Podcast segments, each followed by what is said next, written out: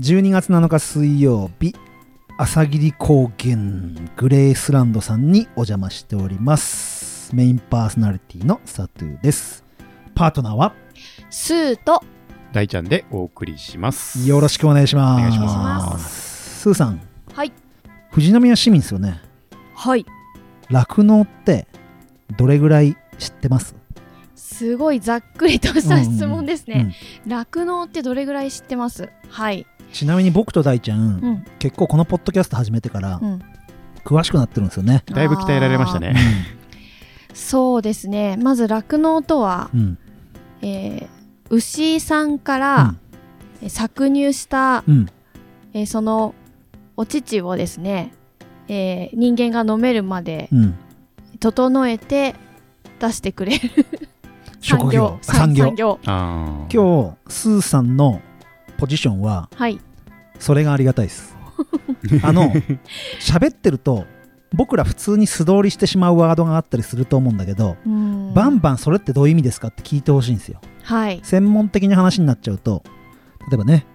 貫入とかさ貫牛とかっていうのとかさ勉強してきた じゃんうんうん。いいですかそ聞いてもいいんですかそうそうそうそういうとことかどんどん入ってきて、はい突っ込んできて遠く慮だせさずい。、はい、もう割り込話切っちゃっていいから割り込んじゃっていいですか割り込みまくって、はいあのあのあのっつってええわかりました手挙げていいんで、実はあの前半お伺いしてて、うん、あのハテナそうでしょでしたね、うんうんはういんと思いますなのでそこら辺はスーさんの役割だと思ってリスナーさんの気持ちになってじゃんじゃん手 はい挙げちゃってくださいはいリスナーさんすいません割り込んで聞かせていただきますはいありがとうございますスーさん見えないと思いますけど手挙げて入ってきてくれますので、はい、よろしくお願いしますということでグレースランドの関口さん続き続けてよろしくお願いいたしますよろしくおは願いい、しよます、ろしくお願いいたしこまこす。から聞聞かれるリスナーさんもいらっしゃるので、はい軽く自己紹介お願いいたしますはい、えー静岡県富士宮市朝霧高原にて酪農をしております。グレイスランドの関内信介です。よろしくお願いいたします。ありがとうございまお願いします。グレースランドのドローンフィールドってありますよね、す。そこから入 ります。どうぞどうぞ。はい。 Google マップでグレースランドって入れるとドローンフィールドの方が上に来ませんいや私もそそうですうあの検索したらそれ出てきてあれ今日の回ってそういう回だったか なと思っちゃいましたそうなんです。最近ね、あのドローンでうん飛ばしてきてくれる人がすごい多くて、へへえそう、それで検索、グレイスランドで検索するとドローンフィールドの方がまあ、上に出ちゃってる状況なんですよまあ一ね。般の方が検索するのはそっちですようねん。だって大体一般の方がねそうですうん牛舎に来るわけないですからね、うんそうですねん業者しかね。ドローンフィールドもグレースランドとしてやってるってことですか、そうです。あうちそうなんのだ一事業としてやっておま素す。晴らしい、はいそこら辺の話題はちょっと今日置いといてですね、い最初からそれ振るなって話なんですけど置いとくんかい置いとくんですはいあのグレースランドさんのなんとなく今のやってる苦労とかを、あのー前編でお話伺ったのではい。でそこで、まあ、社員さんと一緒に頑張ってるって話があったと思うんですけど、グレースランドさんの規模としては今情報としては牛が50頭ぐらいはいいらっしゃることと、はえー社員さんが何名かうん、何人いらっしゃるんですか、今、社員として3名います。うーんえっと1日何回絞ってます1日2回です。 2回うんはい。朝夕朝夕。朝夕の2回はい。夕方って何時ぐらいですか夕方絞るのが3時過ぎぐらい3で時す過ぎね。ねんじゃあもう5時ぐらいには絞り終えてる感じですかそうですね。終わってますね。牛さんはもうじゃあ今頃はすやすや眠る頃で寝すかてる頃かどうなのかと。まあ、多分寝てると思いますけど。個人差はありますがはい。個人差じゃないわ小牛差 大ちゃん声揃っちゃったまあ50頭の牛たちを1日に2回絞っていて社員さん数名で回していて、うんはい。石油さんって最初のあの行きのバスの中で赤池さんが言ってたのがお父様おじい様も酪農家、そうです。おじい様が開拓一世はい、そうです。はあ元は長野ですか元長野の南部の方ですうね。んうんじゃあ開拓の一世としておじい様が来てくれて、はい。お父様がつないで今3代目そうです。失礼ですけど今おいくつですか42です。あ42僕38なんで、だからなんだって話なん ですよ広がらんかっいや年齢近いだろうなと思って、う あーんえっと今関口さんが社長さんとして引き継いそうでで事業継承してはい、そうですや。るいついつ継承したんですかえっと、3年前のうんうんうん12月ですね、うん2019年ですね、はい、じゃあコロナの前だ。うんうんそうですコロナ直ね、前コロナ前うにん、はい、武漢で出始めたぐらい、そうですね。そうでしたね、 12月の頭ぐらいには武漢でなんて、うんうん、まああれも隠してたんでしょうけどね、多分ね。そうですよね、うん何の話あ そうそうそうそうで、あれですよ、えっと、関口さん自身は酪農を継承したのが3年前ですけど、はいその前からももう社員として、まあそ役員うとしてその頃はもう自営業だったので、うんまあ、一家族として、はいはいはいはい、父の下で、はい、働いてました。うんなるほど。つまり先住者みたいな形でそうですねやってたってことですね。あのーもう例えば学業を終えてからすぐ酪農家ですかはい、そうです。うん大学卒業してすぐ、はい、じゃあもうやっ入りましぱた生まれてこの方もうひ牛牛飼いになってくっていうことを意識しうて、ーん、まあ、最初のうちは抗って、うん抗ったりもしたんですけど、うーんまあ、抗って外から見ると、やっぱり地元に帰りたいなっていうようなことが強かったですね。素晴らしいへえありがとうござい ます。どの立場からいや、し市民として。うん、だってそうやってつないでってくれなければねそうです、そうです。今本当に正直酪農家さん担い手がいなくて第三者継承とかあるじゃないですか、うんはい周りでもうん、あのーこうやって関口さんとかみたいにうまくつなげてるのってそうそうそうどちらかというとうん50/50でつなげない人も今、いらっしゃいますからね。うんそうですね、んそれでもおかげさまで朝霧高原はうん後継者今多くて、んうん素晴らしいそれでなんとかうんつないでってるんですけどこれからねそうどうなるかね。今の課題としてはもうあの従業員確保っていうのが、うんまあ、どこの業界でもそうかもしれないですけど、ううんへんえ僕1年前に、えっとマイナビ農業がジョブアスっていう求人を新たに作るって言あって、ーはい、声かけていただいて出したんですよ、うん破格の安さで。はい、したらほぼほぼ酪農家さんの求人とか、ああまあ、水産業の大あ型の求人とかうんが多かったですね。うん人が足りてないんですねう。ん、結局牛の管理って、まあ、24時間とは参考体制ではないですけど、うんまあ、ん365日動かさなきゃいけないうんそうですよねうん。生き物ですそうもんね。動いてくれる人っていうのがね、うん必要ですよね。そうですね最近求人も出してるんですけど、うんなんせ難しいなっていう感じるのうが、ん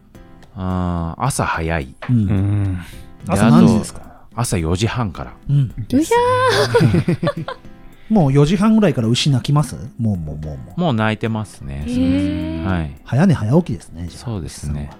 そのぐらいの時間に来ていただきたいとか、ううんん。あとはその後でだと午後2時からとか、そういいう作業になってしまうので、その時間のインターバルっていうか、うんそういうの難しさがありますねだから朝の搾乳の前に搾乳の場所に移動させたりとかする作業になってくるんですかそれもはいします、で牛舎きれいにしたりとうんか、いうこと入ってきて今度先になってって、はい、 50頭以上順番順番にやっていくわけですもんねそうですねでそこで健康観察もしたりとか、そうですうん、はい、していくわけですもうんね、そりゃえ搾乳の時間は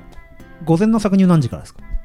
9時ぐらいからそれですかいやもっと前朝4時半あ最初からからもう5時ぐらいに絞り始めるんですはねい絞り始めでそうなんですね、はいで食べさせて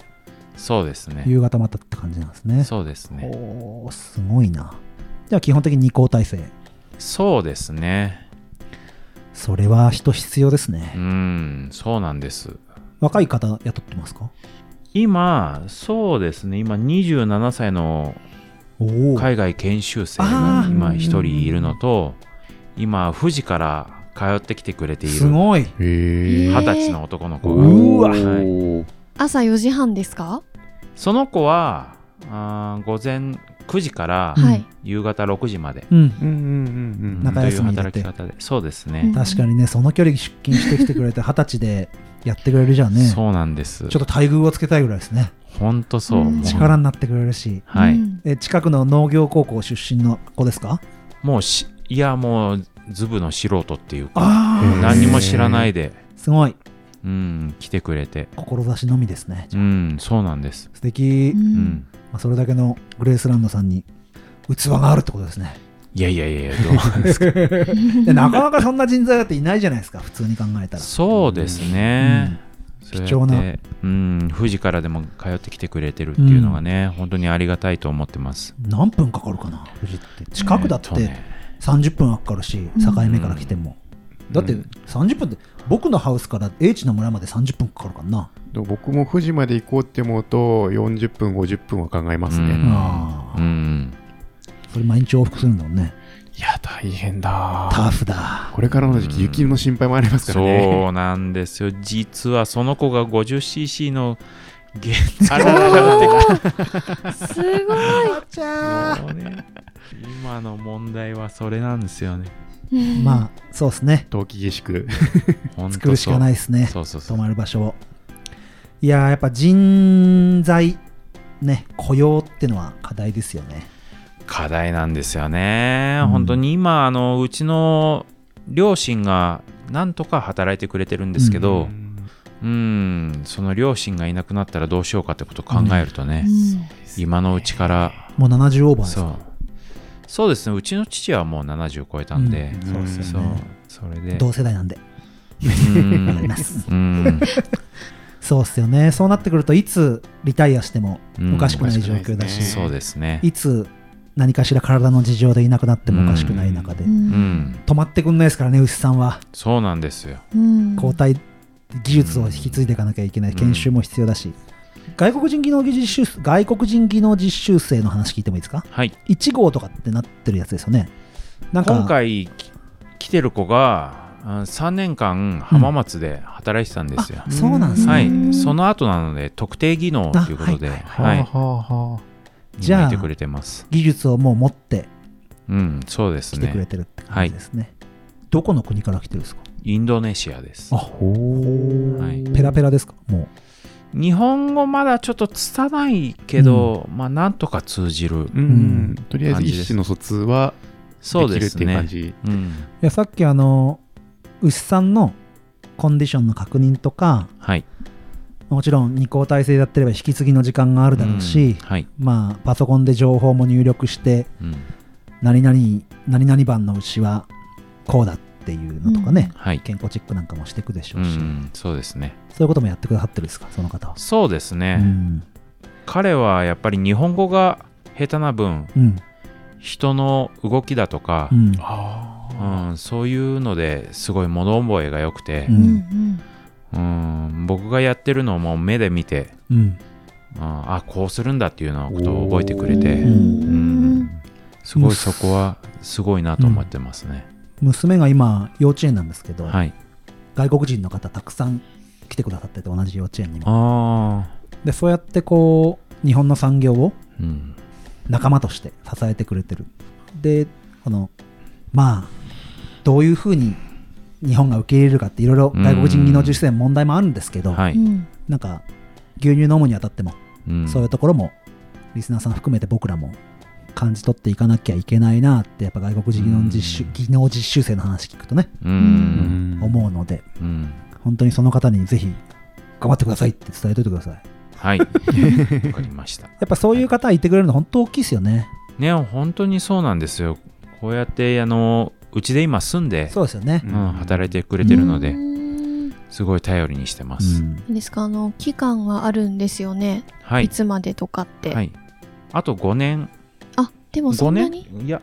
なんかね変わったんです昨よ年それがまたねのあーシステムは変わってうんそうですねそう長くなったはずですううんん観光業あ違うな業種によってもなんかいろいろあるんですよね、へーうんちょっともう詳しくわかんないですけそうどあいやいや昨年の12月から来てくれてるので今で、うんえ1年ちょうど1経っ年たぐからいですね、うんうんでまたコロナで入ってこれなくなってコロナで帰れなくなってまたちょっとうん変えたりとかもあるもんで、うん延長されたりそとうか、期間が変わってるはずだったりするので、うんリスナーさんもあの自分でこうし調べていただけると、ん 曖昧な情報で喋ってますけ どますいませんあでもそれぐらいこうまあもちろんね外から入ってくる人出ていく人がなかなか苦しい時代だったので、うんねここ2年ぐらいはうんいろいろと難しさもあったんじゃないかなと思いますね、いやーじゃあグレースランドさんはそういうふうな若手もいてで、70オーバーのお父さんもお母さんも協力してはい関口さんとやってるわけじゃないですか、はい365日ですよねそうなんですよやっぱシフト組むのって難しいですかシフト組むのを、ま、毎月毎月やるのは本当に難しいですねあうーんやっぱ1ヶ月単位で出しますそうです1ヶ月単位でまあでも例えばイチゴみたいに取れる取れないとかこう波があるもんで、あーうんそれだと難しいですけど牛乳だったら一定のこう仕事常にあるからそういう意味じゃそうですねマスを埋めていくみたいなシフトの組み方になるんでうす、んそうですねそこら辺はじゃあ、まあ、ある意味365日止まんないっていう意味ではそうそうそうそううん年末年始どうなんですか年末年始も同じくし普通に仕事がありますうんそうですよねですよね。うんそういう意味じゃ外国人外国言えてねえ先 から技能実習生ありがたいですねそうです踏ねみ込みでやってくれる本当にいてくれてるのうはん二十歳の原付で来る彼もそうそうそうそろそろ車をなんとかしてあげないといけない なそうですね。なんとかしてあそうか社用車ってことうん、それも含めてちょっと考えていかないとね、うんうんうんいけないなと思ってるんですよね。そうですねここだとね、スタッドレスも必要ですし、うんそうですそうね。はい投資ですねそれは未来へのうんそうそうそうそうう、ん人材への投資うん大事ですよね、うん。大ちゃん近所じゃんはい。ここら辺の今までのこの話でさそこら中の酪農家さんがそういうこと苦しんでるわけじゃんうん。朝霧に住んでてそういう話題って聞くいや、き周りの酪農家からし、うちもね、えっ、と、去年だったかな、あのー、ヘルパーさん募集のチラシを貸してくださいって、ああ素敵の、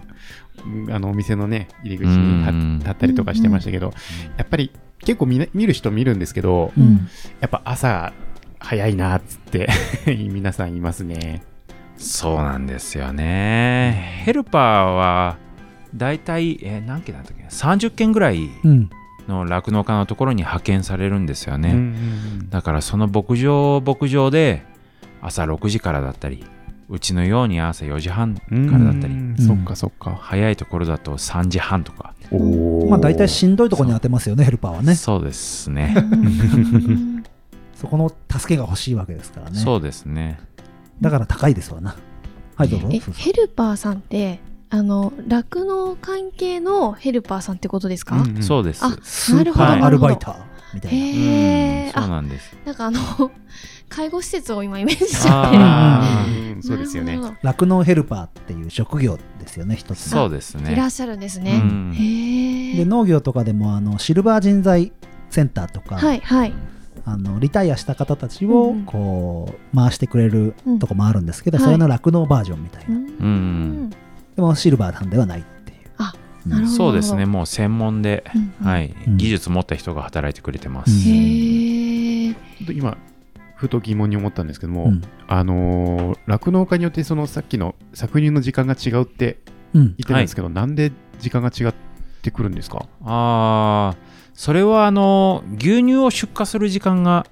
違ったりするんですあ,、うんうんのわかりみタンクローリーが来る時間に合わせてああ。牛乳。を、鮮度があるからかまあそのまあタンクローリーそういうのがも周回してるからその時間に来る時間によってって感じですか、それもありますけれども、まあうちとしてはあー家族の生活もあるので、ううーんそうか子供があー学校に行く時間だとあーかそういうのも加味するとうん。 4時半からやらないとああー間に合合わないなっていうこと逆で、算してはい、んその時間になってます。なるほど。朝食も食わにゃいかんし牛にも食わせにゃいかんし、うんそれは考えるわなそうですねだなしるほどね牛乳取ったはいいけど貯めとくタンクが空にならないと入れれないですからね そうですね。そういう輸送の関係もねそうですそうですあるからは時い間帯はそれぞれまた違うんだろうな、うんいやーここまで聞いただけでなかなかこうタフな産業だなっていうのはねもともと分かっちゃいたんですけど、うん。そこに加えて先ほど話もしたあのー余剰だったりコロナ禍だったりうん。政府の政策だったりあるわけじゃないですかはい。高騰対策自分たちでできる対策ってさっき質を上げるって話あったんですけど、はい。ね、お客様お客様っていうか買っ引き取ってくださる業者さんへの信頼ってあると思うんですけど、はい。要は経営上削れるとこってなんか削っていくとかってやるですか削るというようなことはもうかれこれもう45年やってることなんですよ、うんうん。うーん固定費ないし変動費の削減みたいなことは、うんまあ、日頃からもうずっとやってきたものでう、んもうやってきた究極もう今もう大変だよっていうようなことになってるんですよね。これは多分他の酪農家も同じことだとも思うんですけれども、そういった削減はもうししようにしし尽くしたような感じうんうんではありますね。うんうん例えばもうもう具体的な話になってきますけど牛乳を取るには妊娠させなきゃいけないじゃないですか、はい、で育成牛ができてきてはい、それがメスじゃなければお肉にしてってうんいうふうになってくわけじゃないですか、はい、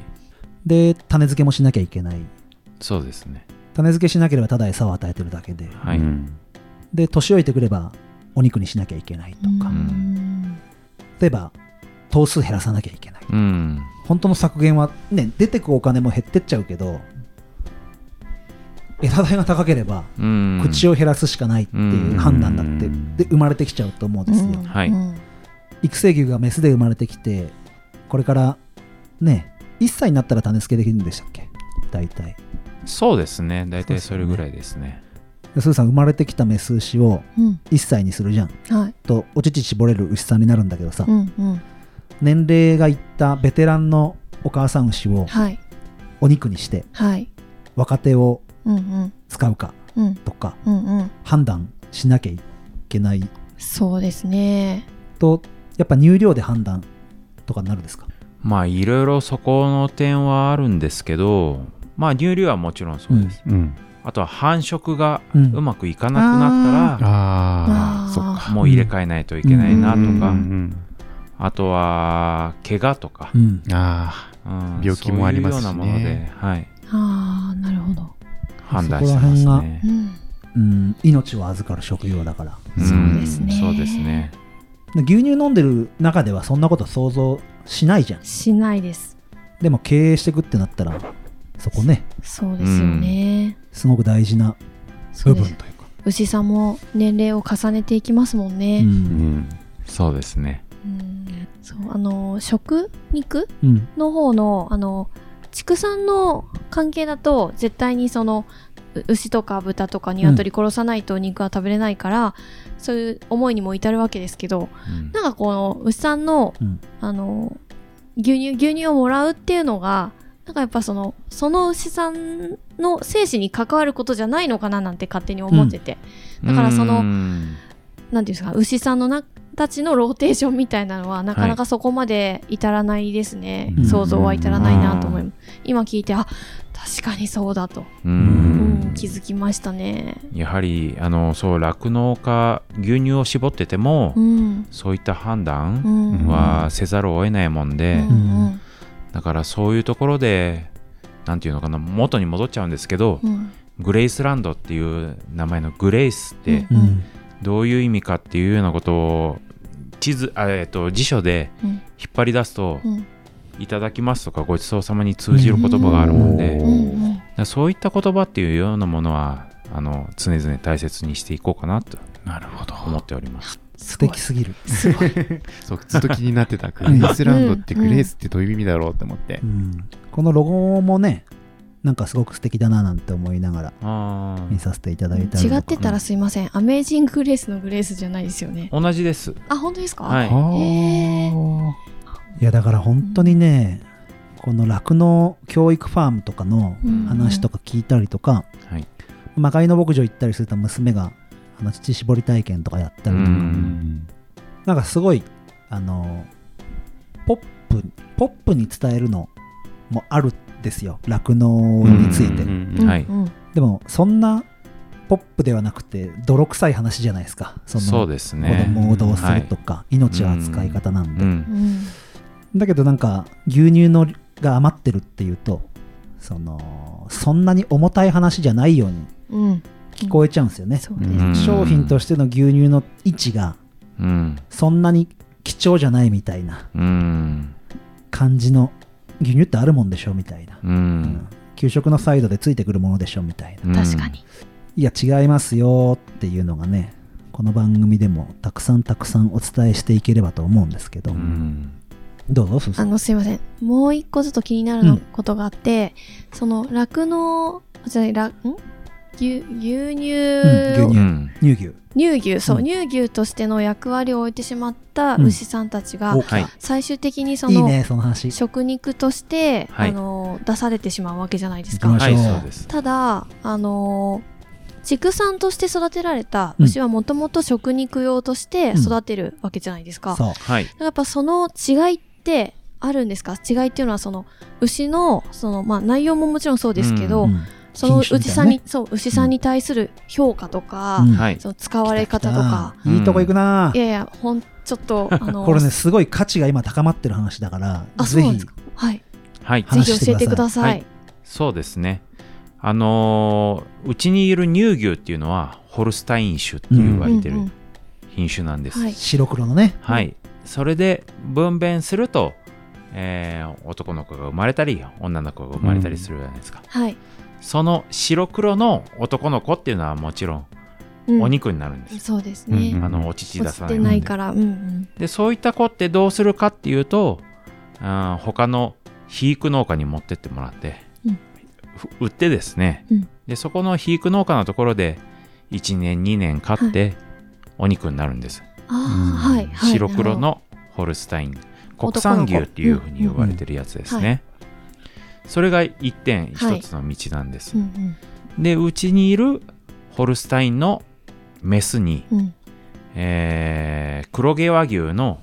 精液を入れてあげると種付けするってことそうです種ね付け、はいはいはい、そうすると生まれるのが黒い牛が生まれるんですういはい ごめんなさいそれをハイブリッドってことですはいそうですねはい交雑種、あはい F1 っていうふうによく僕らの方は言いますけれどうもーんそういう子たちもそういう子たちはオスが生まれてもメスが生まれてうもんお肉になるもんで、うんやはやはり肥育農家にそのまま持って、あの売ってう、んうんでお肉になる牛たちなんです、うんそれが2点目はい、うんで最近うちで主にやってるのがここです この話だそうなんですよきっとうちでやってるのが、えーうちのホルスタインのメスに、はいえー体受精卵、うん受精卵を入れてやることで生まれるのが、うんあの黒毛和牛のオスだったりメスが生まれるっていうようなことを今最近の取り組みでやってますわかりますかそうそう人間でいうと代理代理出出産産別の牛の卵子をあの受精卵卵子もそうです精子ねも精子も、うんうんだから自分の卵子は使わずに妊娠させるからかなりクオリティの高い育成牛が生まれるへー育成牛じゃないのか子牛が子牛が生まれる生まれまえす人間の話だと日本だと許されてないやつうんですそかれってないやつです、アメリカでできるやつですよロねシアとかでできますねうんはい、うんへーそういう今技術が確立してるもので、はいえあもうできるですかまあだからこ法的に問題があるっていうことですねうん倫理上と法的にっていうあはーいすごいうんだからそうしていくことでまあ言ったら利益を高くそうですねしていくってことですよね、今そういうようなことでお肉業界ともうちはつながってるような状況ですなるほどはい酪農家って言ってもうん酪農だけじゃなくて、うんそうそういうあの肉肉牛としても肉牛販売ですとか、うんそういうことなんですねはいそうです、うんうんうんあと私が最近ですね仲間の農系ポッドキャストでうん計算牛はいうんうんはい、要はうんうんたくさん赤ちゃんを産んできてたくさん牛乳を絞って、うんそこ知りたいお母さん牛のそこ知りたい、お肉がうんはい結構美味しいっていうのが、経験すればするほど美味しくなくなるって言われてるんだけどやっぱそのお肉の方が私は好みっていう要は脂っこいのよりもあそういうのが言う人もいてうんそういーうのって出回ってたりするっていうのは僕食べてみたいなっていうのがあっていやー僕も食べたことないですうね、んうんうん結構ねうん人気があるっつってそうですか、話題になってて結結局やっぱそうやってお肉にしてっても価値はそんなに高くないんですよね多分うーんで実際お肉にされちゃうっていうかしてるんですよねお肉になってるとは思うなってますけどあのクラスで言うと一番最低クラス、へえそうですねちなみにその例えば子牛おえっと、オスの子牛が生まれた時に、えっと、売るじゃないですかはいいくらぐらいになったりとかって子牛ですかはい、最近まあここら辺だと子牛ホルスタインのオス牛でえーっと7万とか5万円ぐらいなんです、うんただ最近北海道とかあっちの方だともう1000円でもうん値段がつかないような牛がいて、うんお小遣いで買いちゃうそうなんですよそういう牛っていうのはもうねあのー誰も持ってってくれないっていうような状況が今、えあってうなんでですかなんで1000円になっちゃうんですか今あの餌が高いじゃないですか、はいでそう肥か育農家の人たちも買い切れないもあので、なので市場に持ってったとしてもそこで誰も買い手がつかない、うんじゃあ酪農家の人が持って帰るって言ってもそれも経費かかるもんで、うんそこでな泣く泣く屠殺処分とか、うんあそういう今の状況がありますね。これ命の話じゃなくて、まあ、産業としての話なんでねそうですねその倫理的な感情的な話は置いといて、はい、はいまあ、事実そういうことが起こりうるのはもう想像の中でできることだから、ううんんまあ、北海道の状況がどうとかっていうのは僕らにはこうリアルで話を聞くことはできないけど、あうまうんんあ、そういうことが起こってもおかしくない現状ですよね、うんこの前の話を踏まえると、そうですね、じゃあ酪農をどうしていくかってねこれから考えていかなきゃいけない、さっきその受精卵をはい種付けしてうん種付けじゃないか、受精卵を移植いいじゃうんんそっか移妊植か娠させるために入れてっていうやり方でいつも出ている子牛っていうものをうんより価値を上げて、うんもちろん受精卵自体が高いんだと思うんですけどそうですもちねろんねはい普通に精子買うよりははいでもそうやってやりくりしていくことで新たにこう利益を増やしていいくという努力もしたりとかしてはいそうですねいやーなんか50頭って聞くとはいそんなに多くないなとかって思うかもしれないんですけど、うんうん50頭動かすだけでもねそうなんですよしかもそのはい50頭を維持するのに子牛を産ませて、そうそのそうで拳すがオスなのかメスなのかでまた違ってうんはいっていうとなかなか計算していくのが難しいなって今思いました。うん今またそそこら辺に関しても、はいあのすごい技術があってえそうなんですか？あの知ってる海分けっていう技術があるんです、海ははいまたまたまたまたまたじゃあそこら辺の話は進んでるこの後のおおそうですね最終ステージでですねパート、パーソナリティを変えて新しい技術の話もはいこれからの酪農をテーマにここまでねちょっとねなかなか重たかったりうんする話もあってそれはまあリアルな話なんでいねやー牛の世界は進んでますね。むっちゃワクワクしとるよこれからの酪農についてちょっとメンバー変えてやっていきたいと思います関口さんここまでありがとうございましたはいありがとうございあまりすがとうございましありがとうございましたた。。はい